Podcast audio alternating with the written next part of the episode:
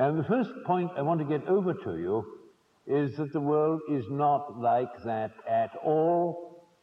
Or let us be more polite. The world in which I live is not like that at all. Vous écoutez les débats de la recyclerie. Des discussions engagées et publiques disponibles en podcast sur larecyclerie.com. Située à Paris, la recyclerie est un tiers-lieu d'expérimentation éco-responsable qui propose quatre actions repenser, réduire, réparer et recycler, soit quatre étapes pour changer d'air en 2019 et aller vers un monde plus juste, plus durable. Je suis Simon Béran, animateur pour ce débat sur la radicalité en écologie, avec Delphine Bateau, Christophe Bonneuil et Lucas d'Extinction Rébellion. On va passer une bonne heure ensemble à parler d'écologie et de radicalité. Et pour cela, je vous propose de partir d'un double constat. Premier constat, le business reste le moteur principal de nos sociétés industrielles.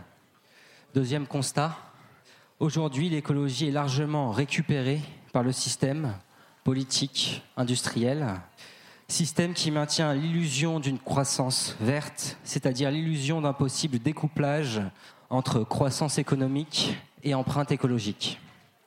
On va donc réfléchir ce soir à une question centrale.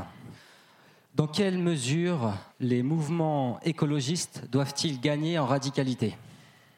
Et pour alimenter le débat, on a le plaisir d'accueillir trois intervenants. Bonsoir Christophe Bonneuil. Bonsoir. Vous êtes historien, co-auteur du livre L'événement Anthropocène et membre de la revue terrestre.org. Bonsoir Delphine Bateau. Bonsoir. Vous êtes ancienne ministre de l'Environnement, actuellement députée des Deux-Sèvres et également présidente de Génération Écologie. Et enfin, bienvenue Lucas. Bonsoir. Vous êtes membre du mouvement Extinction Rébellion.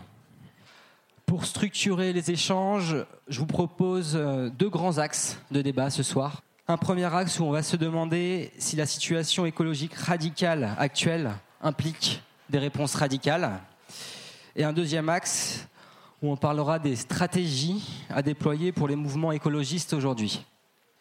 Mais avant euh, d'entamer euh, le débat, de rentrer dans le vif du sujet de ces deux premières parties, je vous invite à réagir succinctement autour des notions de, de radicalité, donc un mot qui nous vient du latin radix, signifiant la racine.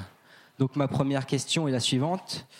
Être radical en écologie, c'est quoi pour vous? Je pose la question à nos trois intervenants d'abord. Ça vous évoque quoi spontanément? Lucas Spontanément, moi je reprends cette définition euh, du enfin, radical au sens enfin, du radical de la racine en tant que telle, c'est-à-dire remonter et agir sur, les, sur la racine des problèmes et, euh, et de la crise actuelle, c'est-à-dire agir sur les causes d'un problème et toujours se poser cette question est-ce que je suis réellement en train d'agir sur les causes du problème en tant que tel ou est-ce que je suis euh, en train d'agir sur ses conséquences et pour moi, enfin, être radical, c'est vraiment se poser la question en permanence.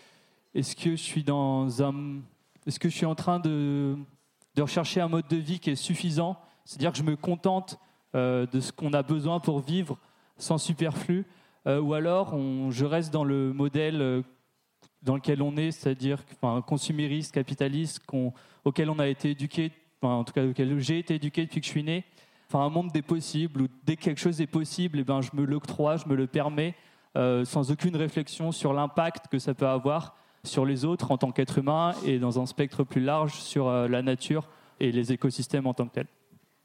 Delphine Bateau, qu'est-ce que ça vous évoque, cette question d'écologie et de radicalité? Bah, Je suis assez d'accord avec la définition qui vient d'être euh, donnée. donc ça veut dire qu'il ne faut pas confondre ou interpréter ce terme de, radicalité. C'est pour ça que moi-même, je ne l'emploie pas, j'emploie la notion d'écologie euh, intégrale euh, pour essayer de faire comprendre, même si on peut débattre infiniment des mots, que la question n'est pas celle d'une écologie euh, plus dure par rapport à ce qui serait une écologie molle ou d'une écologie qui euh, irait plus vite parce qu'on est dans une situation d'urgence absolue, même si c'est nécessaire, par rapport à une écologie qui irait lentement. Le propos, c'est bien de s'attaquer à la racine des problèmes, donc d'avoir une vision systémique qui intègre la primauté de l'enjeu écologique sur tous les autres, d'où la notion d'intégrale au sens de intégratrice, c'est-à-dire que dans toutes les dimensions de la vie d'une société, on intègre la priorité absolue à l'urgence écologique et radicale dans le sens où oui, il faut s'attaquer peut-être à, deux racines fondamentales euh, du problème, c'est-à-dire de la destruction massive et de la magnitude qu'elle atteint euh, aujourd'hui par son ampleur et, et par sa vitesse à savoir ce qui vient d'être dit, que je compléterai par la notion de respect des limites planétaires, euh, que le système consumériste et capitaliste actuel ne respecte évidemment pas, et la question du patriarcat. Euh, c'est-à-dire que pour moi, l'écologie euh, qui s'intéresse à la racine des problèmes, c'est une écologie écoféministe qui combat le patriarcat. Christophe Bonneuil. Euh, alors moi j'aurais envie de, prendre ce terme de radicalité en termes d'ampleur des transformations euh, écologiques, sociales et presque anthropologiques qui sont nécessaires de, fait, de faire pour être à la hauteur de la situation euh, planétaire. Et j'ai envie de comparer ça avec l'épisode de l'esclavage. Dans les années 1780, l'esclavagisme était considéré comme moralement tout à fait acceptable. Les Noirs comme des êtres assez proches des animaux, où euh, quelqu'un comme Condorcet a dû employer dans les années, au début des années 1780 un pseudonyme euh, pour écrire euh, son livre de, de critique de l'esclavagisme, et où 75 ans plus tard, on a réussi à opérer un changement assez radical où l'esclavagisme est devenu moralement réprouvable, où les personnes d'origine africaine ont été euh, prises comme des êtres humains. Euh, et cette transformation-là, elle s'est faite grâce à des engagements euh, de personnes disons, modérées, qui ont fait des pétitions, des projets de loi, etc., dans les métropoles euh, européenne, mais elle s'est faite aussi par des actions beaucoup plus euh, violentes, la révolution haïtienne, euh, les esclaves qui se révoltent, qui marronnent à l'extérieur, qui font des raids et qui ont établi un certain rapport de force qui a fait que l'esclavagisme n'était plus tenable n'était plus rentable économiquement du point de vue même des propriétaires de plantations. Et du coup, cet épisode-là me rappelle qu'il y a sans doute une complémentarité des luttes entre des gens qui sont de conditions sociales et raciales différentes euh, et qui ont des modes d'action euh, différents, mais qui peuvent parfois s'articuler pour faire advenir les transformations qu'on souhaite. Alors je vais aussi vous poser la question à vous, puisque ce qu'on aime à la recyclerie aussi, c'est un débat, avoir un débat participatif. Qu'est-ce que la radicalité et l'écologie vous évoquent spontanément? Est-ce que vous aimeriez réagir sur cette question pour lancer un peu le débat? Monsieur Bien moi, ça m'évoque une transformation totale de la société. On ne peut pas être à moitié écologiste. Ou on est totalement écologiste, c'est-à-dire qu'on change complètement de vie, de système et de politique. Sinon, ce n'est pas de l'écologie. De toute façon, une écologie à moitié est contre-productive. De toute façon, elle détruit même l'écologie. D'autres réactions? Euh, Bonjour. J'aurais une question. Euh, une dictature verte, pour ou contre? On passe tout de suite aux questions, on verra ça tout au long du débat, mais en tout cas c'est une question euh, centrale qui pourra un peu structurer nos échanges. D'autres réactions spontanées sur cette notion de, radicalité? Peut-être euh, c'est une, manière aussi de, poser une question pour la suite du débat, concevoir la radicalité dans, dans, le, temps en fait, dans une temporalité. Euh, j'ai entendu une autre conférence il n'y a pas longtemps qui donnait des statistiques sur les manifs du climat par exemple et qui disait qu'il n'y a, il n'y a pas de rupture entre l'écologie des petits pas par laquelle en général on commence et une radicalisation qui arrive avec des désobéissances civiles et des actions de plus en plus ambitieuses.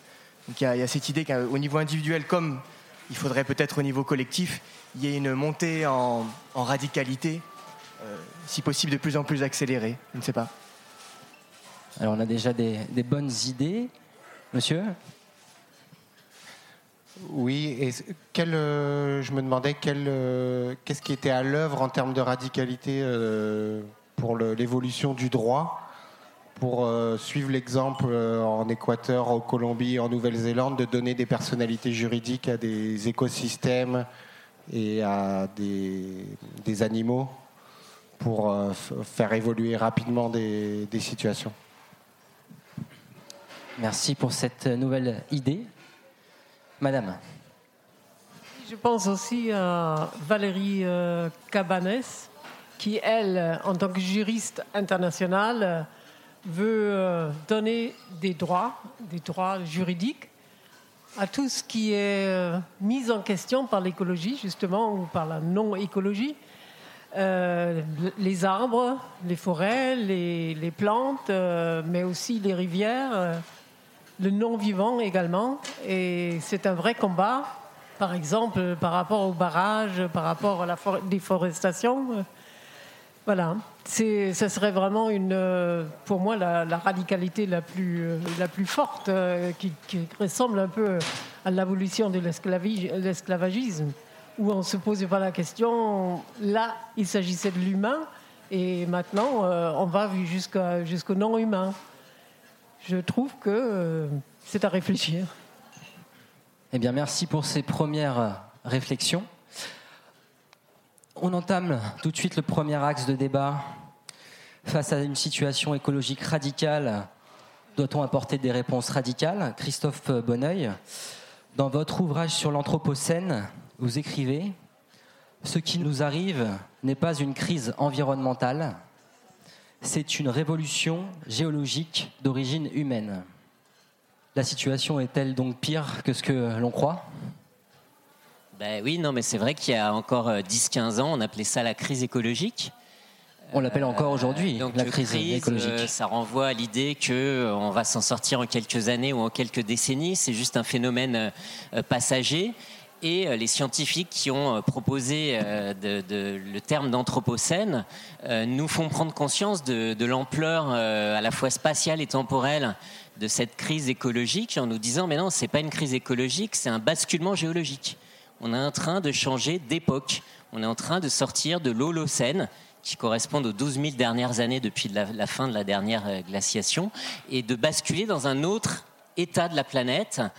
Euh, on est déjà dans une situation où il n'y a jamais eu autant de carbone dans l'atmosphère que depuis 4 millions d'années où la crise de la biodiversité n'a jamais été aussi forte et rapide qu'il y a 65 millions d'années, où les océans n'ont jamais été aussi acides du fait des gaz à effet de serre qui sont euh, dissous euh, dans les océans, jamais aussi acides qu'il y a 300 millions d'années. Donc d'une part, ça montre l'ampleur géologique des transformations qui ont été euh, imprimées à la planète. Et euh, euh, ça, renvoie aussi à une question d'irréversibilité, c'est-à-dire que quand bien même, ou en tout cas d'irréversibilité partielle, quand bien même on serait super vertueux, on n'émettrait plus aucun gaz à effet de serre aujourd'hui, il faudrait plusieurs siècles, voire plusieurs millénaires pour retrouver le système climatique d'avant la révolution industrielle au XVIIIe siècle. Hein, donc voilà, ces différents éléments qui nous sont euh, apportés euh, par les sciences montrent à quel point euh, la situation écologique s'est elle-même radicalisée quelque part. hein. On se pose la question non pas de uniquement euh, la, durabilité, mais l'habitabilité même de la planète. Il y a des zones entières qui seront trop chaudes, trop désertiques, trop inondées pour euh, être habitables. Et ces transformations massives de la planète vont provoquer des basculements politiques, sociaux et géopolitiques. On risque de ne pas vivre euh, sur la même planète dans peu de temps. Et peut-être que le 21e siècle ne sera pas moins barbare que l'a été le 20e siècle avec ses deux grandes boucheries, ses deux grandes guerres, son holocauste, etc. Euh, et donc l'idée d'Anthropocène nous met tout de suite dans cette euh, prise de conscience-là. Alors peut-être une définition succincte de l'Anthropocène Oui, non, bon, bah ça, déjà, ça veut dire qu'on a quitté l'Holocène. Euh, donc, ce qu'on vit est une euh, transformation géologique. Et Anthropos, l'humain, Kainos, nouveau, donc l'âge des humains, le moment où les activités humaines sont devenues des forces géologiques. Ça vient de là.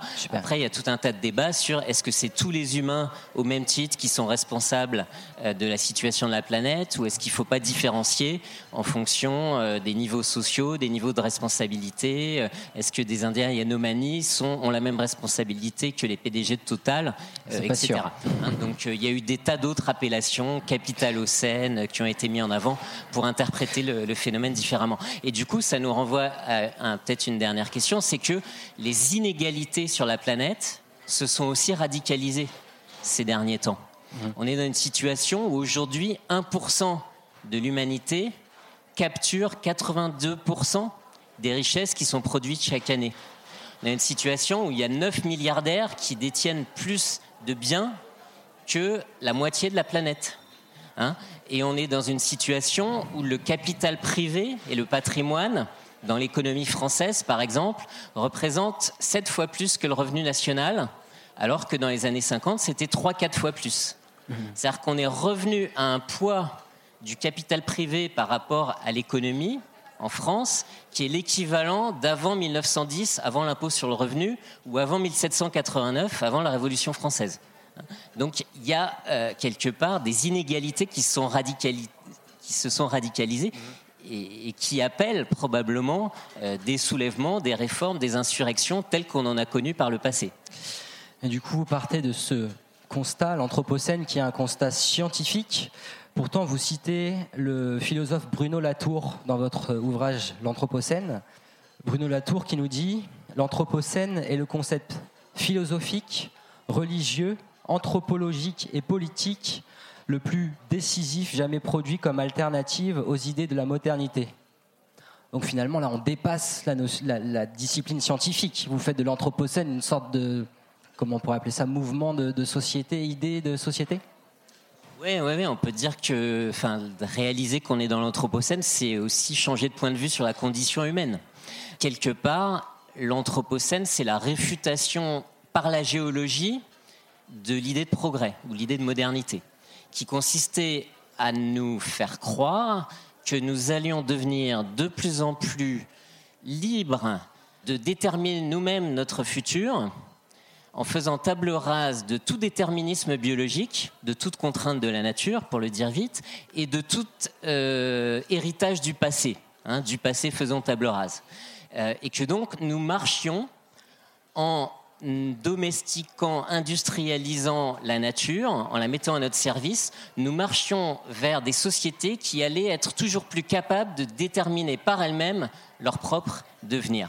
Or, si on compare avec les situations qui est en train de se produire. Comment vivront les sociétés de l'an 2200 euh, Est-ce que le niveau d'habitabilité de la planète, les problèmes géopolitiques qui vont se poser, l'état de la démocratie, les, conditions sociales de l'année 2200, est-ce qu'elles vont dépendre des générations des années 1180 à 1200 qui vont eux-mêmes construire leur avenir Ou est-ce qu'elle ne sera pas largement conditionnée par les choix énergétique, euh, économique, etc., que nous faisons aujourd'hui au XXIe siècle?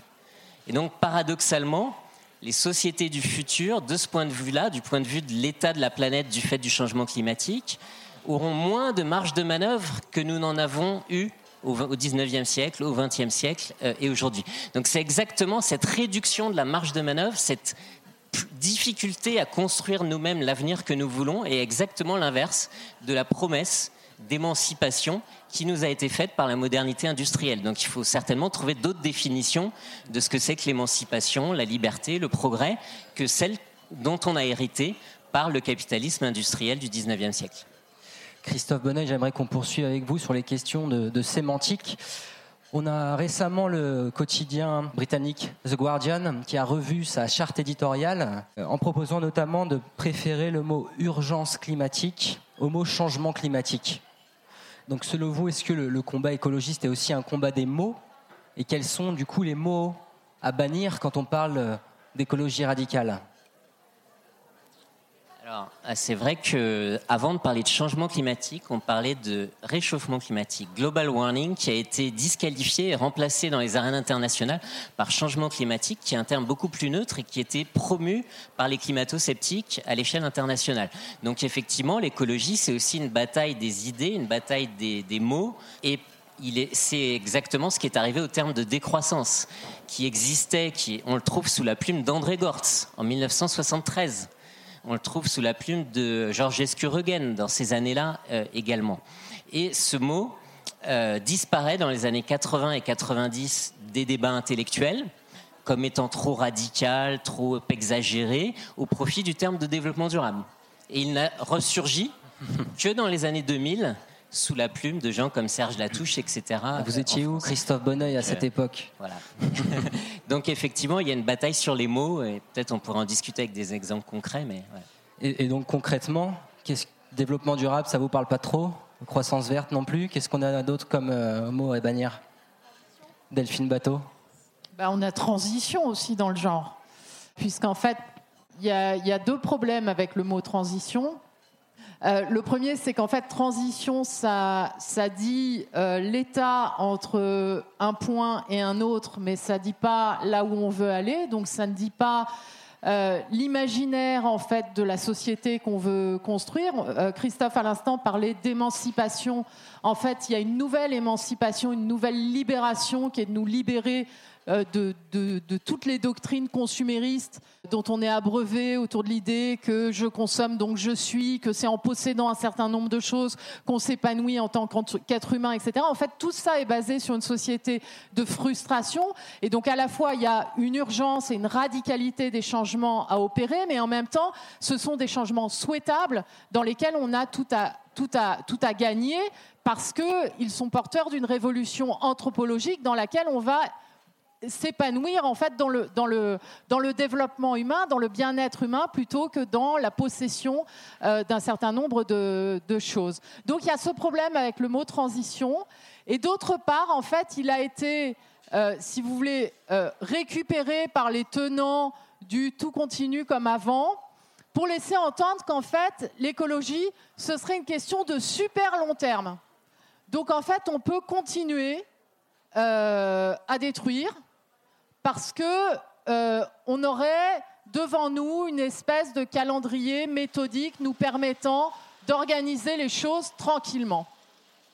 Or, à supposer qu'on ait été un jour dans cette situation-là, ce n'est plus du tout ce que dit l'état des connaissances scientifiques aujourd'hui, quand vous avez par exemple le rapport du GIEC qui dit il reste une dizaine d'années pour espérer procéder à des changements immédiats et radicaux. Le terme radical, il est dans le rapport du GIEC. Ce n'est pas un terme politique, c'est un terme scientifique aujourd'hui sur les transformations à opérer.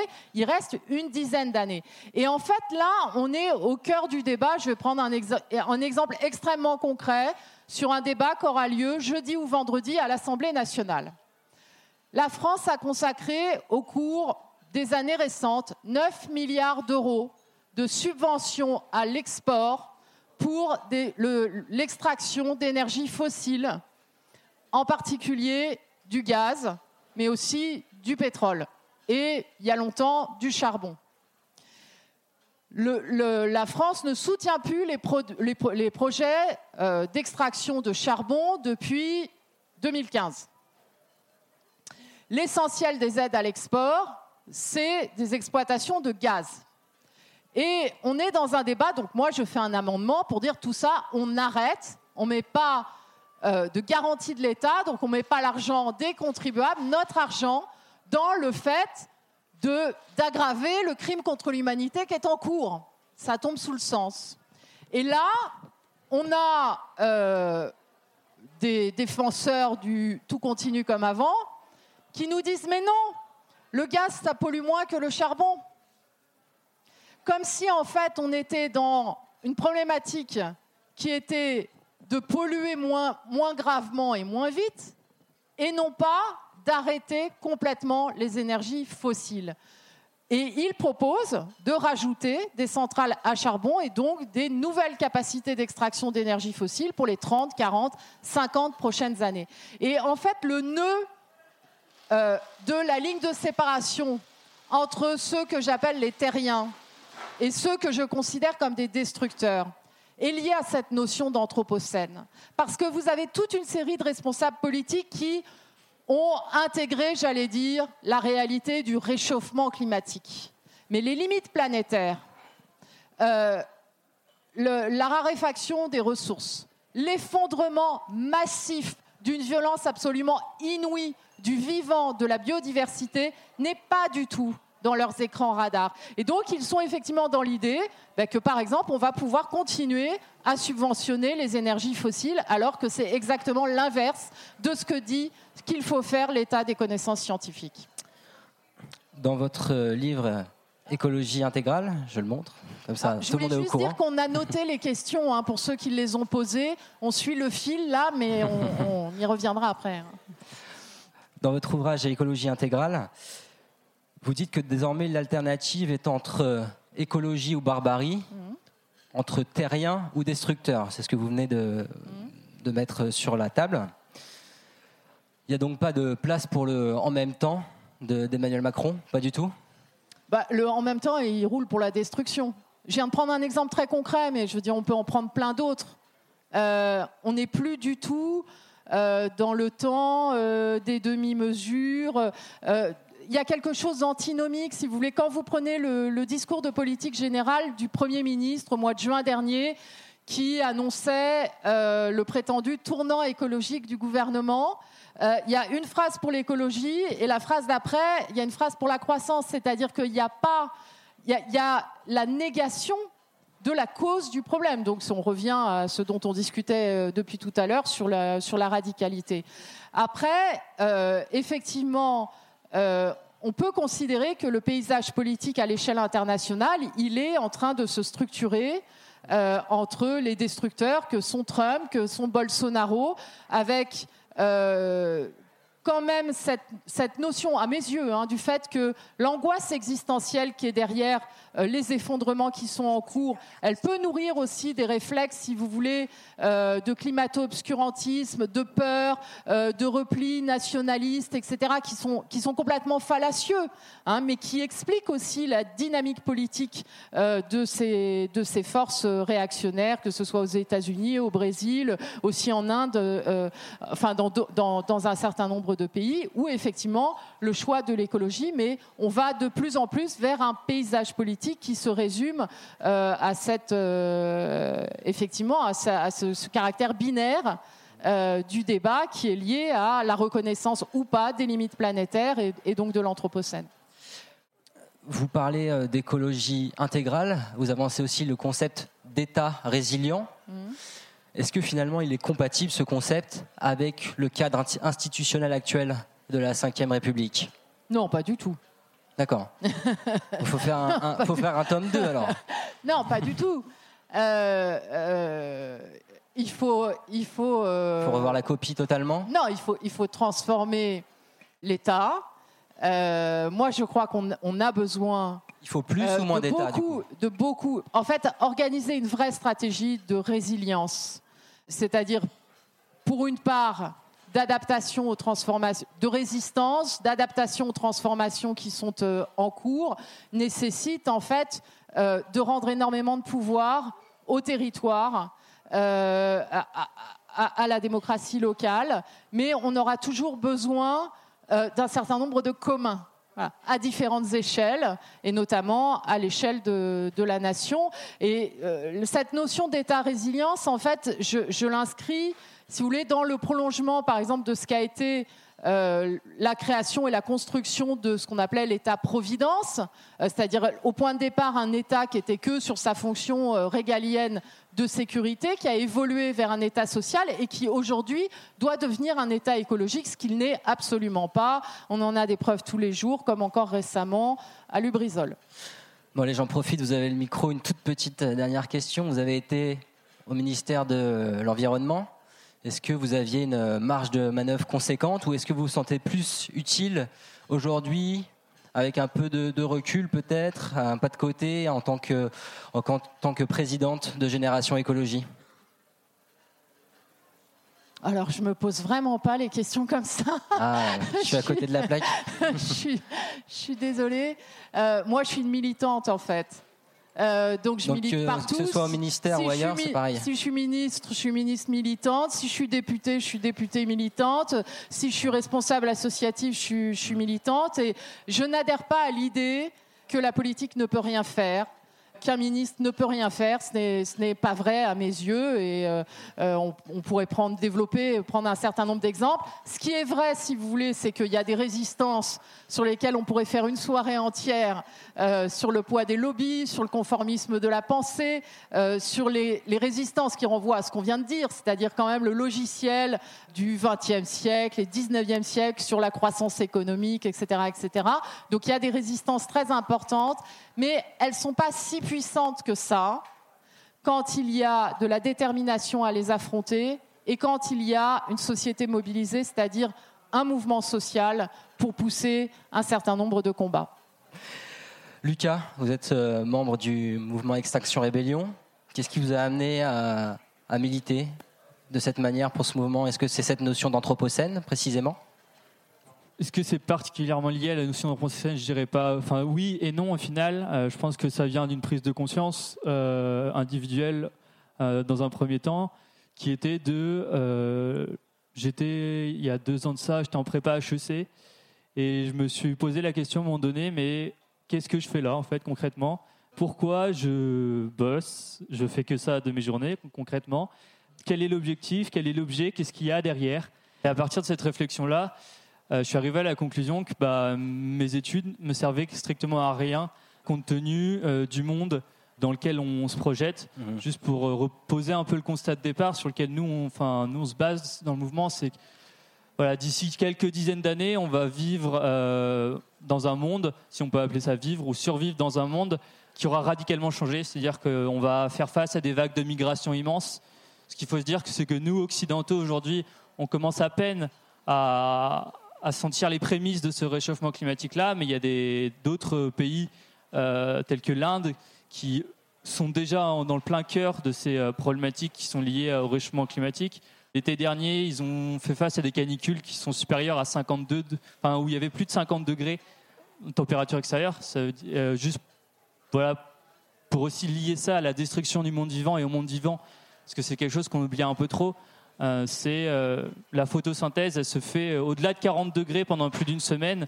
Tout ce qui est plante, tout ce qui est arbre, ils arrêtent grosso modo de faire la photosynthèse, ce qui veut dire plus de nourriture, plus de vie, plus de. Enfin, c'est aussi de la production d'oxygène, c'est aussi de la captation de CO2. Tout ça s'arrête si on est plongé dans des phases de canicule assez prolongées, au-delà d'une semaine, dans ce lot de température-là. Voilà, j'ai eu ce genre de réflexion-là et je me suis dit, ben, en fait, là, clairement, si je continue dans cette voie-là, j'ai eu une phase de résistance en me disant, ouais, je vais pouvoir changer le système de l'intérieur, je vais gravir les échelons et arriver en haut, j'aurai un vrai impact, je pourrais faire quelque chose. Et en fait, ça a duré un mois. Et au bout d'un mois, je me suis dit, c'est totalement illusoire. Euh, les choses, on ne pourra pas les changer de l'intérieur, même à mon niveau individuel, très rapidement. Pour moi aussi, c'est une question d'éducation. Le système euh, capitaliste, individualiste, nous éduque comme ça au quotidien à penser à nous, à nous regarder à travers notre prisme individualiste et à se dire que euh, c'est euh, par mon action individuelle que je vais pouvoir changer les choses. Et euh, ça aussi, je me le suis dit un- pendant un, deux, trois mois. Euh, et j'ai vite compris que c'est pas comme ça qu'on allait réussir à effectuer ce changement radical de société. C'est-à-dire que bon, trier ses déchets, prendre des douches courtes, tout ce qu'on peut entendre, fabriquer les choses soi-même, ça va, ça a son temps, ça a un moment. Mais au final, c'est, pour moi, c'est une adaptation en fait du système individualiste économique qui, va, qui essaye de garder la main mise sur, euh, sur sa croissance, sur le développement toujours plus, en, en tenant, en prenant en compte des tendances actuelles qui, euh, là, est l'écologie, et en nous faisant croire que voilà, c'est comme ça, c'est en restant dans notre prisme individualiste qu'on va changer les choses. Et c'est là où je me suis vraiment rendu compte qu'il fallait sortir de ça pour aller vers du collectif. Parce que euh, c'est comme ça qu'on allait réussir à, remettre en question des structures de pouvoir et des, des structures qui ont du pouvoir, telles que des multinationales, telles que des États. Et c'est vraiment ensemble, en, par le collectif, qu'on allait réussir à avoir ces changements structurels et systémiques.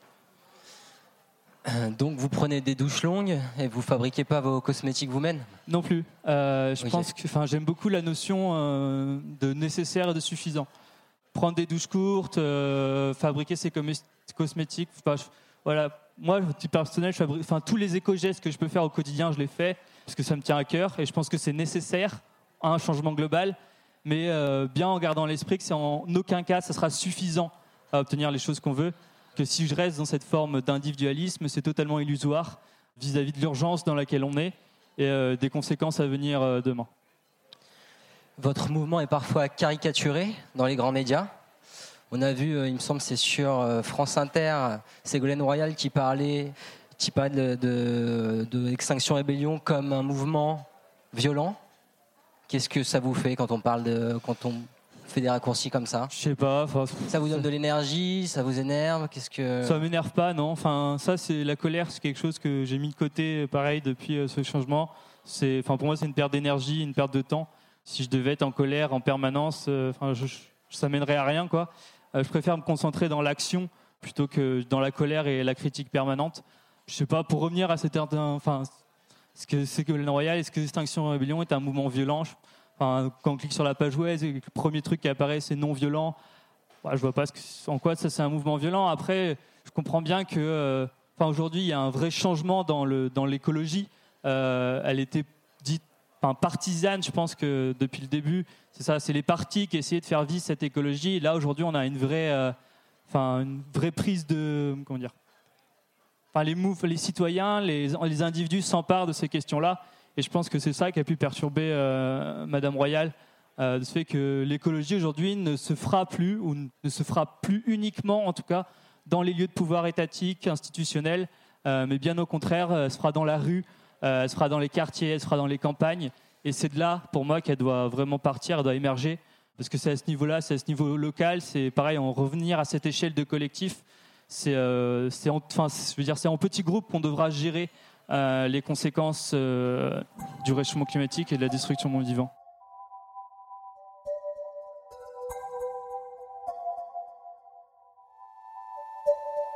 En écologie, la radicalité est avant tout dans le constat de l'état de la planète, du vivant.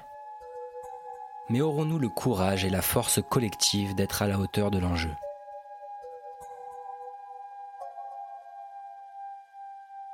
On a déjà bien avancé dans notre discussion, donc on va passer tout de suite au deuxième axe de débat. Quelle stratégie déployer pour les mouvements écologistes aujourd'hui? Christophe Bonneuil, est-ce que vous pouvez nous faire un historique? C'est votre boulot, des mouvements écologistes euh, depuis la Seconde Guerre mondiale. Je crois que je vais faire quelque chose d'un peu plus simple. Je vais essayer de comprendre, euh, comme dit, j'aime bien la vidéo de Vincent Verza qui s'appelle On s'est planté, hein, où il fait le mouvement, euh, le bilan des manifs climat euh, qui ont démarré en septembre de l'année dernière, pourquoi elles n'ont pas obtenu grand-chose, etc. Il fait une grande révision euh, stratégique. J'ai envie de faire le pourquoi on s'est planté des 50 dernières années euh, des mouvements écolos. Alors c'est parti. Pourquoi? En six points. Il faut voir que à la fin des années 60 et au début des années 70, on a un mouvement de contestation qui est déjà extrêmement fort, extrêmement menaçant, qui dérange un certain nombre d'élites politiques et industrielles le premier jour de la Terre aux États-Unis, il y a 20 millions de personnes qui participent. Euh, on est en pleine euh, lutte des droits civiques. Il y a des convergences entre le mouvement écolo euh, et les luttes antiracistes. On est en pleine guerre du Vietnam. Et il y a des convergences avec les luttes anti-impérialistes on a euh, la conférence euh, de Stockholm en 72, qui est la première conférence internationale de l'ONU sur les questions environnementales. On a le rapport au Club de Rome, euh, le rapport Meadows, qui modélise les ressources et l'évolution de la planète et qui dit si on continue comme ça, on va affronter des pics et il va y avoir des problèmes dans, un, horizon de 50 ans. On a un économiste dissident, Georges Escurogène, qui parle de décroissance et de bioéconomie. Donc quelque part entre 68 et 73, on a déjà tous les ingrédients. Les premiers constats sur le changement climatique, on les trouve dans un rapport à la Maison Blanche en 70. Alors certes, on a renforcé nos connaissances depuis, hein, mais en tout cas, on avait déjà un certain nombre d'ingrédients et de mobilisation extrêmement fortes euh, à ce moment-là. Qu'est-ce qui fait que ça n'a pas changé plus vite? Qu'est-ce qui fait qu'on en est là où on est, euh, avec une empreinte planétaire euh, de trois planètes de, des humains, alors qu'en 70, on était encore proche de un, de une planète? On était presque encore dans les clous. Trois planètes ben, pour les Français. Pardon Pour les Français, pas pour l'humanité entière. Non, non, l'humanité entière a, dépassé le une planète quelque part à la fin des années 60, si je me souviens bien. Ah oui, pardon, et pour l'humanité entière. Aujourd'hui, on est à 1,6, pardon, pas, pas à 3. Ouais, c'est ça. je dirais, il y a eu six défaites qu'on a connu dans les 50 dernières années. La première, c'est une défaite des contrefeux idéologiques suite aux alertes de la période 68-72, il y a commencé à y avoir des économistes qui ont dit non mais la décroissance c'est pas sérieux, les alertes du club de Rome c'est pas sérieux parce qu'ils ne prennent pas en compte euh, le libre jeu du marché on a un marché qui fait que quand les ressources se raréfient, elles deviennent plus chères, on a un signal prix et le marché va s'auto-organiser pour répondre euh, à ces enjeux écologiques. Et vous allez voir, tout va bien se passer, d'autant plus que le marché permet euh, l'allocation optimale des ressources pour les innovations. Les entreprises, face à la montée des prix, vont innover dans des technologies alternatives. On aura des super technologies vertes, on aura des OGM c'est 73 le début des OGM qui vont sauver la planète parce qu'on pourra faire des céréales fixatrices d'azote qui n'auront pas besoin d'engrais. C'est la promesse des OGM en 73-75. C'est pas tout à fait ce qui s'est passé, mais c'était la promesse idéologique qui nous a été faite. Et on aura les technologies de l'information qui vont dématérialiser euh, l'économie. Donc on se retrouve dans un ensemble de contre-discours anti-écolo qui disent avec plus de marché et plus de technosciences, on va résoudre le problème beaucoup mieux que ces écolos euh, poilus euh, qui font du macramé et qui habitent dans des communautés euh, et qui sont pas sérieux. Il y a un phénomène de délégitimation du mouvement écolo par les institutions, par l'économie et la science officielle. Donc ça, c'est le premier point. Le deuxième point, on pourrait dire, c'est aussi une erreur de la part d'une partie du mouvement écolo, qui a été un peu une erreur de croire que l'alerte scientifique suffisait que de mettre la Terre dans un modèle comme dans le Club de Rome, euh, ça allait suffisamment euh, faire peur pour que tout le monde change.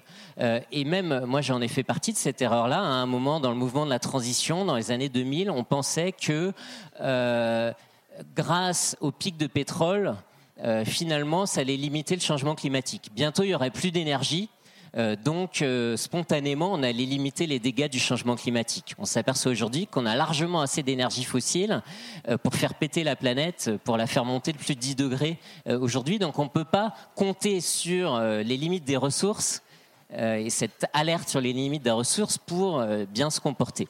Et donc un peu plus rapidement les Alors quatre ça c'était le deuxième point. Le troisième point, c'est qu'il y a une bataille perdue sur le contrôle des multinationales. En 74, suite au coup d'État de Pinochet au Chili, euh, il y a eu un scandale qui est que euh, ITT, une, multinationale américaine de télécom, avait participé à des tentatives de coup d'État avant celui de Pinochet qui a réussi, et se met en place à l'ONU, votée par l'Assemblée générale de l'ONU, une commission pour contrôler les, agissements sociaux et environnementaux des multinationales. Pendant dix ans, il va y avoir des contre-feux euh, des lobbies économiques internationaux, de la Chambre de commerce internationale, puis de Reagan au début des années 80. Cette mesure-là va être enterrée. Qu'est-ce qu'on a eu à la place? L'autorégulation, la responsabilité sociale et environnementale, les normes euh, adoptées par les entreprises elles-mêmes et aucun contrôle politique euh, au plan international sur les entreprises. Je vais passer la défaite du nucléaire, qui est une grosse défaite des années 70-80 également. Et pour terminer sur deux autres, en fait, il faut pas sous-estimer que les élites économiques ont compris dans les années 70 la menace que représentaient les contestations écologiques et qu'elles y ont répondu par des stratégies. Euh, et notamment, il y a un très beau travail de Cédric Chamailleux qui s'appelle La société ingouvernable et qui raconte comment Nestlé en 77 fait face à un boycott sur le lait euh, en poudre qui euh, euh, posait des problèmes en Afrique parce que l'eau n'était pas potable. il y a un énorme mouvement de boycott qui fait baisser l'action Nestlé. Ils embauchent un ancien stratège militaire en relations publiques qui s'appelle Raphaël Pagan et qui va définir la stratégie de riposte de Nestlé face à la contestation de la société civile. Il va dire, ben voilà, en fait, chez les écolos et dans ces mouvements, il y a quatre groupes. Il y a les radicaux. Alors eux, on va les isoler, les marginaliser, les écraser, se débrouiller pour qu'ils n'aient pas de subventions, euh, les réprimer. Il y a les idéalistes, ceux qui euh, sont un peu naïfs, euh, ils croient bien faire. on va les rééduquer. On va leur dire que ce qui S'ils suivent les, radicaux, c'est encore pire que s'ils font des, juste des petits éco-gestes, par exemple. Hein. et donc, on va instiller d'autres principes moraux qui vont dépolitiser les mouvements écologiques. Après, il y a les opportunistes. Alors eux, carrément, on les embauche, on les intègre dans les conseils d'administration, etc. Et il y a les pragmatistes. Alors les pragmatistes, ils ont besoin de victoires partielles pour être satisfait et pour continuer à emporter. Donc on va leur donner des victoires partielles, on va faire des petites avancées, on va faire des dispositifs délibératifs, des tableaux ronds, des grenelles de l'environnement, etc., pour que ces gens-là aient du grain à moudre euh, qu'ils aient l'impression que ça légitime leur stratégie des petits pas euh, dont tu parlais tout à l'heure. Donc il ne faut pas faire comme si on était un mouvement euh, qui n'avait pas de, de gens qui pensent en face de nous on a des gens qui pensent, qui ont des contre-stratégies, et il faut en tenir compte. Et puis peut-être la dernière euh, défaite, qui est plus, c'est en lien avec la Ve République, c'est qu'il y a eu une sorte d'institutionnalisation euh, de l'écologie dans la Ve République, l'évolution du Parti vert, la cooptation euh, dans les coalitions de gouvernement, dans lesquelles malheureusement les ministres avec des convictions écologistes, que ce soit Delphine, que ce soit Dominique Voynet, que ce soit...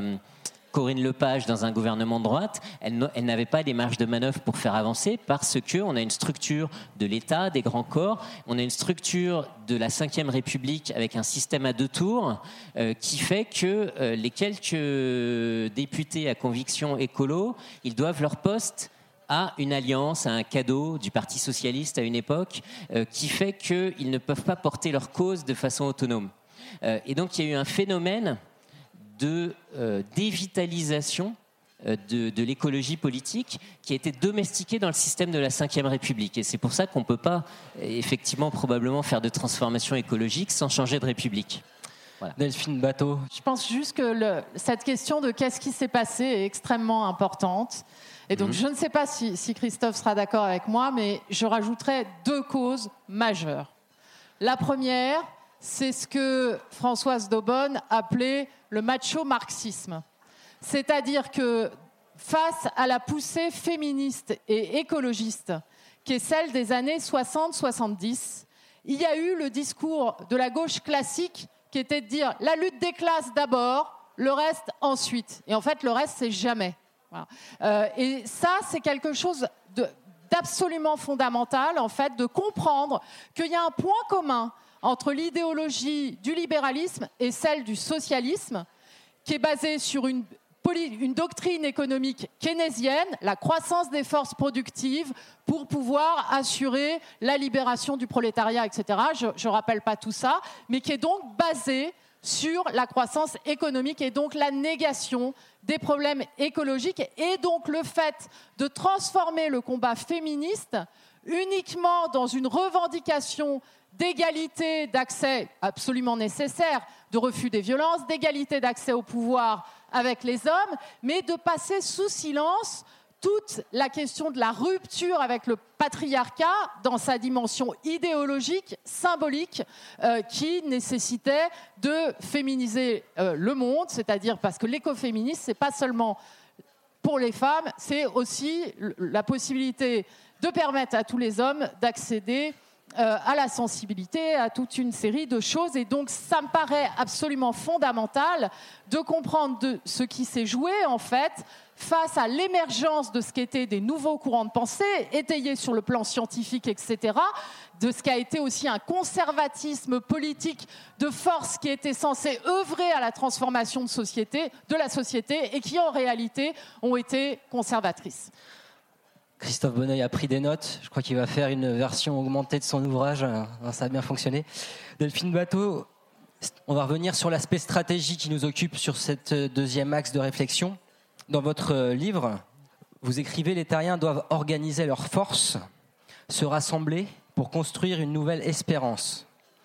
Stratégiquement, il faut donc construire une écologie qui touche le plus grand nombre, ou alors est-ce qu'une multitude de d'écologies différentes finalement serait intéressante En fait, on a, on, a, on a, plusieurs écologies aujourd'hui. On a une sorte d'écologie mainstream, une écologie plus radicale dont on essaye de parler ce alors moi, mon point de vue, vous voyez, c'est qu'on ne peut pas être pour la diversité euh, dans la nature et pour que le combat écologique dans la société soit porté par une armée mexicaine où tout le monde penserait la même chose, où tout, on serait tous en randonnion, etc. Donc cette, cette diversité, euh, on en a absolument à partir du moment où on est OK sur les fondamentaux, donc la question de l'anthropocène, des limites planétaires, etc. On a besoin euh, de diversité, mais par contre, on a besoin d'être euh, assez clair en fait sur les questions stratégiques. Jamais nulle part la dictature n'a fait le bonheur des gens. Donc l'idée que l'urgence dans laquelle on est nécessiterait une sorte de vision léniniste de l'écologie, c'est-à-dire une avant-garde éclairée prendrait le pouvoir euh, et pourrait euh, faire le bonheur des gens malgré eux, ça n'existe pas en fait. Et la transformation écologique, elle a, Sauf si vous voulez à vouloir être dans une situation où, euh, par exemple, vous auriez démocratiquement une situation de conquête du pouvoir par des écologistes. Si c'est pas là-dessus, c'est un point sur lequel je suis d'accord avec François Ruffin. Si vous n'avez pas en même temps une société mobilisée, si vous n'avez pas un mouvement social, si vous n'avez pas donc une majorité populaire pour l'écologie, vous n'irez nulle part. Parce que compte tenu des résistances des forces que j'évoquais tout à l'heure, euh, que ce soit les lobbies, que ce soit les conservatistes, la situation internationale, etc., si vous n'êtes pas adossé à un mouvement populaire puissant et majoritaire sur un plan démocratique, il n'y aura pas de transformation écologique de la société, d'autant qu'on est sur un enjeu qui suppose autant une transformation anthropologique, donc une transformation aussi intérieure. Moi, je ne suis pas contre les petits gestes, etc. Je pense que ça fait partie de la prise de conscience. Je pense que les petits gestes amènent à la conscience politique, en fait. Euh, et donc, on a, on a besoin aussi que chacun, parce que nos modes de vie doivent changer, d'emporter tout le monde, en fait, dans ce, dans ce qui est un, un changement culturel, une rupture avec l'idéologie dominante et pas simplement une problématique de conquête du pouvoir et de décision, j'allais dire, administrative ou euh, de l'État. Donc non à la dictature, oui à la démocratie. Allez-y, Lucas. C'était juste ajouter quelque chose vis-à-vis de enfin, cette problématique, la dictature verte, on l'entend beaucoup. Enfin, cette question, moi, je l'ai déjà entendue pas mal de fois. Et pour moi, c'est aussi oublier ce qu'est l'écologie et euh, ce qu'est un changement radical. Enfin, la dictature verte, pour moi, on revient à ce mythe qu'un petit groupe d'individus, si on leur donne tout le pouvoir, euh, ils vont réussir à résoudre la crise et euh, tout va bien se passer. Et on va pouvoir, euh, nous, à, enfin, à notre échelle, ne pas agir. On va déléguer une fois de plus notre pouvoir de citoyen, de citoyenne à un puissant pour qu'il résolve la crise. Et je pense qu'en fait, l'écologie, au sens auquel enfin, je l'entends et auquel elle doit être entendue, c'est euh, une écologie collective et euh, c'est vraiment en, discutant, en débattant collectivement, en, faisant ensemble qu'on va réussir à, impulser ce changement radical et non pas en donnant le ouais, tout pouvoir à une personne en disant voilà. Pour moi, c'est continuer dans ce modèle de la Ve République de on donne, on donne, on délègue notre pouvoir et euh, voilà, j'ai fait mon devoir entre guillemets cette illusion de démocratie qui plane euh, sur la France et sur les pays occidentaux. Je fais mon devoir de vote et euh, maintenant je suis tranquille, je peux mener ma petite vie au quotidien. Non, en fait, c'est pas ça. C'est euh, en tant que citoyen et citoyenne, on est des acteurs, on se doit d'être des acteurs et des actrices de la vie politique, c'est-à-dire de la prise de décision au quotidien. Et chacun, enfin, sur des cycles plus ou moins courts, prendre des décisions et impulser ces changements en société. Delphine Bateau, sur cette question de la gouvernance, peut-être Non, juste du, tac au tac pour souligner, comme Christophe le disait tout à l'heure, que euh, on a des adversaires qui font aussi un travail idéologique. Et mhm. donc le fait de coller aux écologistes cette notion, euh, alors parfois on entend Khmer vert ou dictature verte, euh, ou le fait d'aller chercher des expressions comme le fait que les écologistes seraient contre les problèmes de fin du mois, euh, voyez, où il faudrait opposer fin du mois à fin du monde. C'est une, une, guerre idéologique menée par les destructeurs pour essayer de s'entourer d'un bouclier humain au nom des difficultés de la population pour combattre en fait les, les idées euh, écologistes. Et donc c'est pas un hasard, si vous voulez, si on retrouve ces termes, par exemple, de dictature verte, je sais pas moi, dans les éditos de Laurent Alexandre euh, euh, et d'un certain nombre de climato-sceptiques ou climato-obscurantistes, ou comme il l'a mis sur son compte Twitter, anti-Greta Thunberg. Il va loin, lui. Lucas, euh, Extinction Rébellion mise sur une stratégie de désobéissance civile, de non-violence, on l'a évoqué tout à l'heure. Est-ce que vous pouvez revenir sur ces notions et sur la stratégie du mouvement? Je vais commencer par revenir sur la stratégie du mouvement en tant que tel, puis l'élargir aussi dans un cadre euh, plus global, parce que je pense que c'est bien de, lier les notions et pas de les opposer, parce que c'est un peu le, tu parlais d'adversaire, c'est un peu le, travail des multinationales et des États que d'opposer les luttes en permanence pour nous faire croire que voilà, c'est une lutte là, une lutte là, et en compartimentant les luttes, bah, ça, ça empêche en fait un rassemblement et une convergence globale euh, des mouvements euh, je reviendrai aussi sur ce terme de convergence. Euh, donc pour commencer, pour Extinction Rébellion, c'est un mouvement qui base sur sa stratégie sur la massification à travers des stratégies de désobéissance civile non violente. Euh, on part du constat que signer des pétitions, faire des marches, ça a eu son temps, mais malheureusement pas de son efficacité. Depuis la naissance du mouvement écologiste, depuis voilà, qu'on signe des pétitions, qu'on fait des marches, qu'on se rassemble, il n'y a pas eu de grande avancée systémique. Euh, donc là, la problématique, elle est prise un peu dans l'autre sens. C'est euh, c'est à nous maintenant d'obtenir et d'aller chercher ces avancées systémiques. Donc, et en, donc, on passe par des stratégies de blocage, de perturbation massive, que ce soit des, euh, de vous, entre guillemets, enfin des citoyens et citoyennes français, pour aussi amener à cette prise de conscience. Voilà. Pourquoi, pendant la semaine de rébellion internationale, tous les matins, je pouvais plus passer par Châtelet? C'était un exemple précis était. Je pense que quand on étend ça à une ville et quand une ville dans son ensemble arrive à être paralysée, ça fait vraiment réfléchir les gens. Pourquoi on me bloque en fait? Pourquoi la personne qui pourrait être mon voisin, ma voisine, mon frère, ma sœur euh, est dans ce mouvement-là et euh, au lieu d'aller travailler comme moi, euh, s'implique. Euh, pour moi, c'est ça qui est important, c'est ce changement aussi psychologique, cette guerre psychologique qu'on mène. Et euh, pour l'instant, on l'a pas encore trop expérimenté, mais j'ai bon espoir pour que ça apparaisse dans le futur. Ça va être des blocages beaucoup plus économiques, où là, l'objectif, clairement, ça va être d'affecter et de perturber l'activité de multinationales, euh, d'États, euh, pour faire perdre de l'argent et, euh, voilà, qui subissent des pertes euh, économiques. Et après, donc c'est un mouvement qui veut, veut aussi inclusif, c'est-à-dire qu'on des, c'est une thèse qui est, enfin moi-même que je critique beaucoup. On ne peut pas se permettre d'avoir un mouvement entre 16 et euh, 40 ans, grosso modo, euh, de personnes blanches éduquées, euh, la majorité des hommes, qui vont mener une lutte euh, violente euh, parce qu'elle se veut de facto pas inclusive et on ne pourra pas embarquer l'intégralité de la population avec nous. Je dis pas qu'une lutte euh, violente, enfin, ah, pareil, ça c'est un, autre débat, celui de la violence non-violence, mais euh, voilà, l'objectif c'est de l'inclusivité, c'est de massifier, c'est qu'ensemble on arrive à mobiliser euh, pas une majorité de la population, parce que l'objectif c'est pas d'atteindre, je sais pas, 70% de la population, c'est d'arriver à mobiliser une, minorité actrice, c'est-à-dire qui va s'impliquer euh, au quotidien dans un mouvement, dans une rébellion, révolution, on appelle ça comme on veut, pour impulser ce changement systémique.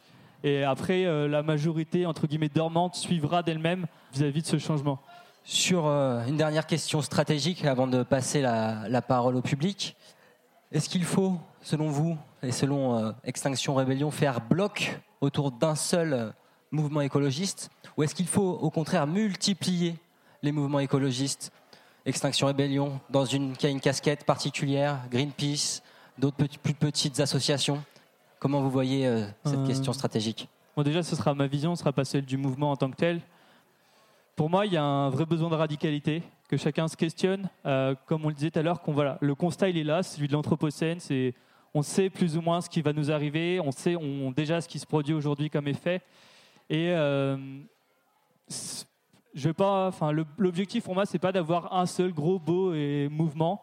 C'est vraiment d'avoir une diversité, une pluralité des tactiques mais euh, d'avoir une pluralité des tactiques, c'est-à-dire qu'on puisse, que chacun puisse euh, s'exprimer par la lutte dans la mesure qu'il, enfin, comme il le souhaite, mais en ayant vraiment, euh, pour revenir à ce que je disais tout au début, en se posant vraiment la question est-ce que mon action là aujourd'hui agit vraiment sur les causes du problème, sur la racine du problème, ou est-ce que mon impact est uniquement sur ses conséquences? Est-ce que j'agis littéralement sur la cause du problème ou sur ses conséquences? Et euh, c'est pour ça qu'il faut pas. Enfin, pour revenir à la convergence, pour moi, il y a une vraie convergence des objectifs qu'il doit y avoir. C'est-à-dire, euh, voilà, enfin, il y a la situation donnée T. euh, comment on arrive à renverser cette situation, euh, quelle que soit notre méthode de lutte, quel que soit le biais par lequel ça passe. Euh, l'écologie est sociale, l'écologie doit être écoféministe. Pour moi, l'écologie, euh, elle se veut avant tout Enfin, elle remet en question les rapports de domination. Parce qu'au-delà du capitalisme, au-delà de l'extractivisme, du productivisme, pour moi, le constat de départ, c'est celui-là. C'est que on a placé l'homme dans un rapport de domination, de supériorité, que ce soit vis-à-vis de la nature, des espèces vivantes, entre nous, vis-à-vis d'un rapport de domination homme-femme. On parlait de patriarcat tout à l'heure. euh, vis-à-vis de rapport de domination adulte-enfant aussi. Ça, on n'en parle pas beaucoup, mais il existe vraiment ce rapport de domination-là. Et pour moi, voilà, l'ennemi commun, c'est ça, c'est les rapports de domination. Et le jour où on aura réussi à les abolir, tout le reste en découlera en fait, que ce soit les questions sociales, que ce soit les questions écologiques. Si on devait avoir un seul et unique euh, ennemi en commun, ce serait celui-là pour moi. Eh bien, nous voilà avec du grain à moudre. C'est à vous de poser vos questions, de réagir, de, proposer des idées. Je suis totalement d'accord avec euh, ce que vous venez de dire, mais euh, en sachant que c'est impossible. Surtout que nous ne sommes pas la majorité, en fait. la majorité des personnes qui, pensent comme vous. Donc euh, je pense qu'on en fait partie. Mais le problème, c'est qu'en fait, voilà, on ne va pas changer le, on va pas changer le monde, on peut pas changer le monde par rapport à ce que nous nous sommes. On peut certes emmener des gens dans notre action, on peut essayer de faire notre possible, mais c'est pas nous qui dominons, et c'est les gens qui dominent qui, qui, changent les choses. Et au final, avec notre petite statue, qu'est-ce qu'on peut faire? Enfin... Merci pour ce témoignage. Je vous laisse réagir. Oui, mais pour euh, réagir à vous, beaucoup, Edgar Morin a dit euh, dans La Voix, euh, un livre qui est apparu il y a quelques années, toutes les petits, tous les petits ruisseaux font un grand fleuve. Il hein. faut compter là-dessus quand même. Hein. Donc chaque, chaque, chaque petit mouvement a son importance et après il y a confluence. Espérons. Alors, monsieur, une question et après madame derrière vous. Oui, bonjour. Je voudrais parler d'Extension Rebellion. En fait, euh, j'ai participé récemment à un événement à Italie 2 et, j'ai pu voir que euh, Extension Rebellion était des gens sérieux, efficaces. Alors, on leur reproche effectivement, ils regroupent un certain nombre de jeunes euh, d'un niveau culturel au-dessus de la moyenne, disons. Eh bien, je trouve que c'est très bien. C'est des gens qui sont, de part leur éducation, leur euh, culture appelée à être responsables, à prendre des responsabilités, eh ben, ils n'attendent pas d'être euh, euh, majeurs et vaccinés, ils prennent leurs responsabilités dès maintenant. Et pour ça, je les félicite. Eh ben, merci pour cette nouvelle réaction. Madame, votre question.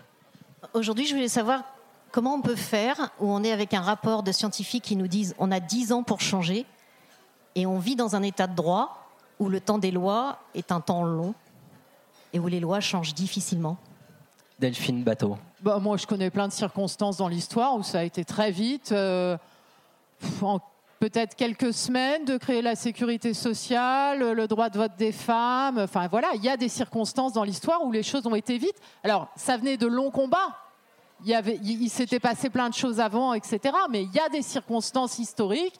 On peut prendre une multitude d'exemples dans lesquels, euh, ben, quand il y a eu euh, euh, les attentats contre Charlie ou au Bataclan, en moins de 15 jours, l'Assemblée nationale a voté toute une série de lois. Donc, attention, si vous voulez, à une vision linéaire de la situation politique d'un pays et des événements. La conscience des gens par rapport à, ce que tu disais, je te tutoie, elle fait, en ce moment des évolutions spectaculaires. C'est la première fois dans l'histoire de France que la préoccupation pour l'écologie est en tête de préoccupation de tous les Français, presque toutes catégories sociales confondues. C'est la première fois que vous avez, alors là, c'est les trucs de sondage d'opinion, c'est pas mon fort d'habitude, mais 72% des Français qui considère que le modèle économique actuel n'est pas compatible avec la lutte contre le réchauffement climatique. 54% des Français qui pensent qu'il faut réduire drastiquement la consommation. C'est spectaculaire en fait comme évolution de l'opinion. On est dans, au début d'un mouvement de bascule en fait par rapport à tout ce qu'a été l'idéologie dominante du consumérisme. La jeunesse est en pointe. C'est elle clairement qui euh, qui, les, qui tire les wagons, mais de l'ensemble de la société. Donc il y a énormément de potentialités. Et pour les développer, à mes yeux, il y a vraiment une condition impérative qui est la non-violence. L'histoire a toujours montré que les moyens déterminent la fin. Si vous avez des modes d'action violents, vous aboutissez à euh, des issues violentes. Si vous êtes pour l'écologie, pour l'abolition des rapports de domination, ainsi de suite, écoféministe, l'ensemble des modes d'action de la lutte qui peuvent être effectivement radicaux dans les objectifs, dans les formes d'action, l'ensemble des modes d'action de la lutte doit être à l'image des idées et de l'idéal que nous portons. Lucas et ah, ensuite Christophe Bonneuil. Une courte réaction sur ce qui a été dit. On va essayer de prendre le maximum de questions. Il y a beaucoup de gens qui veulent réagir. Euh, rejoindre, pareil, ce rapport au temps long qu'on a, et euh, pour moi, c'est vraiment aussi, ce que tu dis, c'est pas possible. Pour moi, il y a un vrai déclic à avoir c'est de se dire si collectivement on prend conscience que c'est possible. Moi, si on part avec en se disant c'est pas possible, eh ben, bien sûr que ça ne le sera pas. Parce que si de base on, on se sabote, entre guillemets, on n'arrivera jamais à obtenir ce qu'on veut. Et ça répond pour moi aussi au temps long. Euh, on prend, je sais pas, la guerre 39-45. Euh, on avait un ennemi qui était clairement identifié. Euh, voilà, c'était l'Allemagne nazie. Et là, on, mob- on mobilise toute l'économie, c'est-à-dire qu'on réoriente toute l'économie pour combattre cet ennemi. Euh, on réoriente tous les moyens de production. Euh, et ça, on a un rapport de temps, mais qui est minime, quoi. Donc pour moi, les efforts, que ce soit économiques, individuels, sociaux, on est en capacité de les faire. On est en capacité de les faire dans un temps très court. Maintenant, il faut juste que soit nous, soit les États ou tous ensemble, j'en sais rien, on les fasse très rapidement. Mais euh, voilà, cet effort de guerre, on l'a, déjà, fait. Euh, à nous de le refaire une deuxième fois. Sauf que là, euh, on n'a pas un ennemi, en évitant la guerre de préférence, et on n'a pas un ennemi physique. On a un ennemi qui est systémique et, nous-mêmes, entre guillemets, en tant qu'humains, en tant que, enfin pour moi c'est le système, hein, c'est pas l'humain en tant que tel qu'il faut culpabiliser, mais voilà, l'ennemi a changé, mais les efforts à produire, on a déjà été capable de les faire dans l'histoire, et à nous de les renouveler une seconde fois. Christophe Bonneuil. Moi, je voulais réagir sur Italie 2 parce que je fais aussi partie du mouvement Extinction Rébellion. Et puis, euh, sur, les liens entre questions euh, écologiques et questions sociales et du type d'alliance qu'il faudrait chercher pour que, effectivement, euh, faire autre chose qu'une dictature verte. Euh, c'est vrai que dans l'action de Châtelet et de la semaine euh, de la, de la rébellion, il y a eu beaucoup de critiques qui ont été faites à Extinction Rébellion, notamment par les mouvements sociaux, les gilets jaunes, etc., qui disaient nous, quand on va dans la rue, on se fait, on se prend des grenades et on s'en prend plein la gueule. Et vous, les jeunes blancs des, des couches supérieures, vous pouvez sans problème bloquer Châtelet. Le gouvernement vous laisse faire parce que finalement vous vous n'êtes pas dangereux pour eux. Et il y a eu ce genre de, de, de critique qui, a- qui doit nous interpeller à Extinction Rébellion. Il me Il y a eu semble. un petit gazage euh, il assez que, virulent quand même. que l'action de, de samedi à Italie 2 était intéressante de ce point de vue-là parce qu'elle était construite d'une façon extrêmement ouverte entre Extinction Rébellion, euh, le comité Adama et des groupes euh, Gilets jaunes. Et où il y a vraiment eu ce sou- souci d'intégrer euh, différents courants. Le comité Adama est venu présenter ses revendications et la situation de, répression euh, dans les quartiers. Les Gilets jaunes sont arrivés. Euh, finalement, c'était le 47e acte pour eux. Dans les derniers samedis, ils s'en étaient pris plein la gueule. Et là, euh, Extinction Rébellion leur a offert une victoire, finalement, quelque chose de sympa. À 8 heures, quand on a repoussé les timides tentatives de la police de rentrer dans le truc, il y a eu une espèce de joie. On aurait dit, je sais pas, le Front Populaire, ça chantait, ça dansait partout. Et les Gilets jaunes étaient là. Ils ont pu vivre ce moment festif, joyeux, avec les jeunes euh, CSP+, euh, de, euh, de Extinction Rébellion. Et je pense que c'est ces moments magiques-là, ces moments de convergence euh, qu'il faut multiplier. Et ça rejoint sur un plan plus institutionnel le, Green New Deal. hein, qui est aux États-Unis, qui est porté par la, gauche écolo du mouvement démocrate, qui dit on va radicalement abandonner les fossiles, transformer complètement, faire une révolution écologique, mais tous les salariés qui, sont, euh, qui risquent de perdre quelque chose, de perdre leur emploi, etc., seront euh, soutenus et on s'engage à ce que d'un point de vue social, euh, toute personne ait au moins le même niveau de vie, les mêmes, la même situation, ne pas perdre son emploi qu'avant la transition. Cette idée d'arriver à articuler une révolution écologique et une révolution sociale, je crois que c'est ça qui est devant nous. Delphine Bateau voulait réagir sur vos propos et ensuite on vous passe la parole. Oui, parce que j'ai été, euh, je préfère le dire publiquement, j'ai été profondément euh, mal à l'aise en fait euh, par les slogans d'apologie du terrorisme qui ont été écrits à Italie 2. De la même façon que j'ai été extrêmement mal à l'aise par les violences de Black Bloc lors des marches climat. Et moi, je crois qu'il faut vraiment que notre combat soit totalement carré contre ce type de comportement et de dérive. Et d'ailleurs, je sais qu'il y a des militants d'Extinction Rébellion à Italie 2 qui ont passé leur temps à effacer un certain nombre de slogans euh, problématiques et je les en remercie. Ceux qui amènent la violence dans les manifestations roulent pour les destructeurs. Ceux qui amènent la violence dans les manifestations font que ces manifestations sont petites. Qu'il y a quand même une question qu'on doit se poser. Comment ça se fait qu'il y a 500 000 à Montréal et qu'il n'y a que 15 000 à Paris? Est-ce que nous, en France, on aurait, ou à Hong Kong ou ailleurs, est-ce qu'on aurait moins de capacité en fait à faire des, des mobilisations écologiques massives en France qu'à Lausanne, qu'à Bruxelles et que dans plein d'autres endroits? Donc il faut être vraiment, je pense que le travail qui est fait sur la question de la désobéissance civile non violente est extrêmement important parce que c'est un enjeu décisif pour pouvoir élargir les mobilisations, pour pouvoir accueillir de plus en plus de monde et, effectivement, alors de toute catégorie sociale, etc. Il n'y a aucun débat là-dessus, mais vraiment, cette question de la clarté sur la violence me paraît décisive et fondamentale. Alors, je vous propose, on va prendre trois questions. Et ensuite, on va essayer de répondre succinctement à chaque question et refaire un dernier tour de questions. On doit libérer la salle à 20h. Monsieur et ensuite madame qui a levé la main. Je trouve important qu'il y ait une égalité de parole entre les représentants et ceux qui les écoutent. Donc plus d'échanges, plus de questions-réponses, ça me semble plus riche. D'autre part, monsieur n'a pas parlé de la naissance de l'écologie politique en France, de l'histoire de l'écologie, ce qui aurait pu être intéressant, des mouvements d'écologie français depuis René Dumont depuis René Dumont en 73, qui annonçait déjà l'apocalypse. Pourquoi il y a urgence? Parce que moi, je crois qu'il y a 50 000 personnes qui meurent de la pollution en France chaque année, qu'il y en a 134 qui sont morts aujourd'hui, et que ça, ça n'attend pas. Je crois qu'il y a urgence parce qu'il y a des pesticides, parce qu'on les mange tous les jours, et que ça n'attend pas. D'autre part, moi, il y a urgence parce que je n'ai pas 40 ans à vivre. Donc, c'est pour ça que je, soutiens Extinction Rébellion et je crois d'autre part qu'il faut manifester pacifiquement, mais surtout dans la durée et constamment, comme l'ont fait les Gilets jaunes. Si les Gilets jaunes ont été massacrés, c'est pas c'est à cause des bébés, les bad blocs, c'est pas leur volonté. Merci beaucoup, monsieur, pour votre ressenti. Euh, moi, je vous rejoins tout à fait pour ce que vous avez dit sur la non-violence, mais j'ai juste une question. Vous parlez des manifestations et d'Italie 2.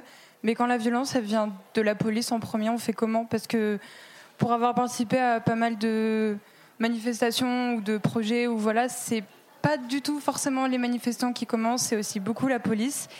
Et j'ai une toute petite question pour Extinction Rebellion. J'ai vu passer un message où vous disiez qu'il y avait des fois où il fallait accepter de se faire arrêter par la police et que ça faisait du bruit, que machin. Euh, on n'a pas tous le luxe de se faire arrêter. Moi, je suis blanche, je peux avoir ce luxe. C'est pas le cas partout et c'est pas le cas pour tout le monde. Et je voulais savoir si vous aviez une réponse par rapport à ça. Merci. Alors, je vais me diriger de l'autre côté de la salle. Euh, oui, j'aurais bien aimé revenir sur la notion d'écoféminisme parce que je trouve que c'est euh, une notion qui porte un peu à confusion. Euh, je pense qu'originellement, le féminisme, c'est quand même le fait qu'on ne veut pas catégoriser ce que c'est qu'être une femme et ce que c'est qu'être un homme. J'ai l'impression que l'écoféminisme, c'est lié à certaines valeurs qu'on attribue à la féminité, euh, c'est-à-dire l'idée de protection, d'immanence et de, et de, de, douceur, euh, etc. Et donc j'aimerais bien simplement clarifier cette notion-là parce que je la comprends pas très bien et je comprends pas très très très bien le lien entre écologie et féminisme. Bonsoir, j'ai une question très courte. Euh, je veux remercier Delphine Bateau pour son appel à la non-violence. Donc une question, il y a actuellement une assemblée citoyenne pour le climat qui est en train de, de débattre, euh, de proposer des choses. Je voulais savoir quelle était votre position par rapport à la chance qu'on lui donnait de faire avancer ses propositions. Alors merci. Donc sur la question des violences policières, sur l'écoféminisme et sur l'Assemblée citoyenne. Lucas. J'en prends une. Bah, je vais prendre celle qui est des. Même si j'aimerais beaucoup répondre aussi sur celle de la Convention citoyenne et pas d'Assemblée citoyenne. Pour moi, il y a une vraie importance des mots. Tu parlais de voilà donc la stratégie qui est de massif, c'est afficher que l'arrestation est, enfin, on assume nos actes et on est prêt à se faire arrêter et euh, à répondre publiquement de nos actes, que ce soit par la condamnation, par euh, si, de la prison s'ensuit, aller en prison, etc., etc. Et euh, une question qui revient souvent, mais chaque, presque chaque fois que je rencontre quelqu'un, on, on, parle de ce sujet-là, qui est de je ne peux pas me faire arrêter de par ma condition sociale, etc., etc. Alors, j'ai pas de réponse parfaite parce que je pense qu'il n'y en a pas. Je pense que c'est après chacun au niveau individuel de peser le pour et le contre. Nous, c'est souvent notre vision qu'on a que les peuples qui sont réprimés, oppressés, ils n'ont pas cette possibilité-là. En tout cas, nous, on, leur, nous, on ne leur donne pas cette possibilité-là. Et pour moi, c'est assez nocif parce qu'on, de par notre, euh, comment, on interprète les choses, on les enferme aussi dans ça. De, vous, enfin, vous pouvez pas venir euh, lutter avec nous euh, parce qu'il y a plus de risques, etc., etc. Pour moi, il y a vraiment des choses qui soient le mouvement noir euh, de Martin Luther King, en fait. La désobéissance civile, quand on la regarde historiquement, c'est des gens qu'aujourd'hui on qualifie de qui ne peuvent pas se faire arrêter, qui menaient ces actions-là et qui se faisaient arrêter. Dernier point, c'est Ce qu'il faut voir aussi, et pour moi ce qui est très important sein d'XR, parce qu'on est médiatisé à chaque fois sur nos actions, sur les moments de visibilité qui sont les actions, mais en fait, c'est pas, pour moi, c'est pas l'essentiel. Il y a vraiment tout un écosystème qui se développe derrière et euh, chacun participe en fait à ça. Par exemple, moi, je me sens pas faire des actions, et ben, je peux faire de multiples autres actions à l'intérieur du mouvement qui vont le, faire évoluer et grandir. Delphine Bateau sur l'écoféminisme Alors, en fait, il y a eu des courants essentialistes, dits essentialistes dans l'écoféminisme, mais c'est en même temps un mauvais procès qui a été fait aux écoféministes, qui a, qui a été utilisé pour en fait éluder le propos fondamental de l'écoféminisme, qui est de faire, de reconnaître le lien qu'il y a entre l'infériorisation de la nature et la domination de la nature par l'espèce humaine et l'infériorisation du féminin et la domination des femmes par les hommes. Donc, euh, par rapport à, ce que j'évoquais tout à l'heure sur le féminin, c'est qu'en fait, on, hérite de l'ensemble d'une culture patriarcale qui a infériorisé un certain nombre de valeurs, un certain nombre d'émotions qu'on a tous besoin de redécouvrir, hommes comme, femmes. Euh, les, femmes, ce n'est pas une question, si vous voulez, de, euh, comment dire, de, génétique, c'est une construction historique, c'est une construction sociale, c'est une construction culturelle d'avoir été, j'allais dire, reléguées en esclavage dans un certain nombre de tâches sociales, euh, à un certain nombre de valeurs, etc. etc. C'est une construction j'allais historique, politique, c'est pas quelque chose qui est lié à la génétique. Maintenant, par exemple, je pense qu'il y a quelque chose d'écoféminisme à faire qui nous ferait tous du bien, c'est d'oser parler de nos émotions, par exemple, liées aux effondrements du vivant. Euh, c'est le fait de se dire que assumer de parler des émotions, c'est pas un truc complètement anormal dans lequel on est des extraterrestres. Et en fait, derrière cette notion de patriarcat et la domination du féminin, ça induit en fait la séparation de l'esprit et du corps, ça, induit le fait de considérer que les émotions sont quelque chose de secondaire dans des modes de raisonnement extrêmement cartésiens, déshumanisés en, quelque sorte, et que de découvrir en fait toute cette dimension de notre existence est une manière à la fois euh, de, nous rendre plus conscients de notre appartenance à l'ensemble du vivant et à la nature, et de nous rendre aussi plus humains fondamentalement. Christophe Bonneuil, succinctement. moi, je voudrais revenir sur les questions de, violence-non-violence parce que euh, malheureusement, quelqu'un comme Thomas Piketty, qui est quelqu'un de tout à fait euh, pas violent, euh, se pose ouvertement la question de savoir s'il sera possible de renverser les rapports d'inégalité actuels sans en passer par les guerres ou les très fortes violences qu'on a connues au XXe siècle quelque part entre 1913 et 1950, il y a eu effectivement euh, en Occident une très grande égalisation des conditions. Euh, Keynes parlait d'euthanasier les rentiers. Les rentiers ont perdu leur argent dans les emprunts russes, dans les guerres, etc. Et si on a pu nationaliser la SNCF et Renault, si on a pu donner le droit de vote aux femmes et si on a pu créer la sécurité sociale, c'est parce qu'il y avait une légitimité particulière du gouvernement provisoire de la République au sortir d'une guerre, d'une guerre atroce et dans laquelle la lutte de résistance a acquis une légitimité telle qu'elle a pu prendre des mesures extrêmement fortes à la libération. Donc ça s'est pas fait par un processus lent et gentil, etc. Malheureusement, euh, un certain nombre de grands droits importants, et c'est vrai pour l'esclavage, ont été conquis euh, avec un certain nombre de sang qui a coulé. Et j'aurais envie de dire que l'ANC, Mandela, il y a une articulation entre euh, une lutte majoritairement non violente, et j'ai beaucoup de respect pour euh, Mandela de ce point de vue-là, et en même temps, le même mouvement politique faisait des sabotages. La libération de l'Inde, c'est une articulation entre un mouvement de masse non violent et des situations de sabotage euh, et de lutte armée également en Inde. Et je, et, je pense qu'on peut se poser la question euh, aujourd'hui, et même Françoise de Bonne, grande écoféministe, a déposé une bombe à Fessenheim de façon totalement clandestine. On ne l'a su que quand elle était morte et que ses archives ont été euh, versées à l'IMEC à Caen. Et on peut se poser la question aujourd'hui, étant donné l'ampleur euh, des problèmes auxquels nous faisons face, étant donné que nous avons un certain nombre d'ultra riches qui sont en train de fuir et de se préparer à l'effondrement en achetant des maisons en Nouvelle-Zélande ou autres, etc., étant donné euh, les bouleversements géopolitiques qui sont en cours faut voir qu'est-ce qui s'est passé comme droitisation de l'Europe avec juste un million de réfugiés euh, syriens qui ont essayé de venir en Europe. Qu'est-ce que ça va être quand on aura des dizaines de millions de réfugiés climatiques qui vont arriver? Malheureusement, je pense qu'il faut anticiper le fait que la situation politique ne va pas être gentillette dans les prochaines années, dans les prochaines décennies, et qu'il y aura un certain nombre de choix à faire, les choix les plus justes possibles. Euh, je suis tout à fait d'accord qu'on ne construit pas euh, une société meilleure avec une lutte euh, essentiellement armée, qu'en général ça se termine en dictature.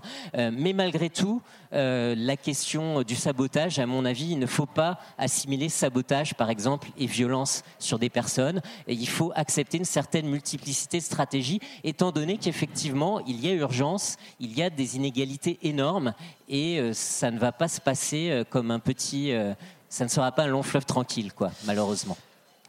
On arrive à la fin de nos échanges. Je vous laisse un dernier tour de parole, répondre sur la Convention citoyenne. Ok, euh, alors pour la Convention citoyenne, euh, je tiens beaucoup à ce mot Convention citoyenne et pas Assemblée citoyenne. Parce que pour moi, on ne peut pas appeler ça une Assemblée citoyenne, sachant qu'ils n'ont pas décidé de leur mandat. Ça a été imposé par l'État. Vous allez réfléchir sur ça. On leur donne un temps de travail. Ils peuvent même pas définir leur propre temps de travail. Euh, elle sera consultative et non décisionnaire. Ça veut dire que ce qui va aboutir de cette convention, on ne sait pas ce que ça fera.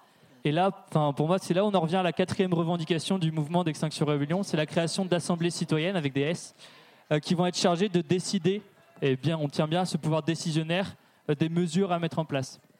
Et c'est pour là où, pour moi, la convention citoyenne, c'est plus une illusion de démocratie, encore au service d'entretenir un système et cette illusion verte et de pseudo-démocratie, plus qu'une réelle avancée, un réel changement systémique.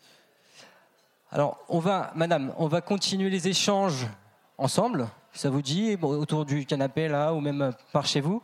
Merci beaucoup vraiment d'être venus si nombreux. Merci d'avoir participé si activement à ce débat, c'était génial. Merci à nos trois intervenants d'avoir répondu présent.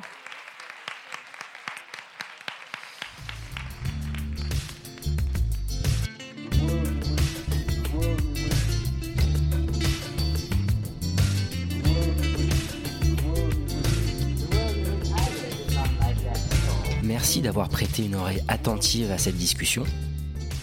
Tous nos débats sont disponibles en podcast sur larecyclerie.com.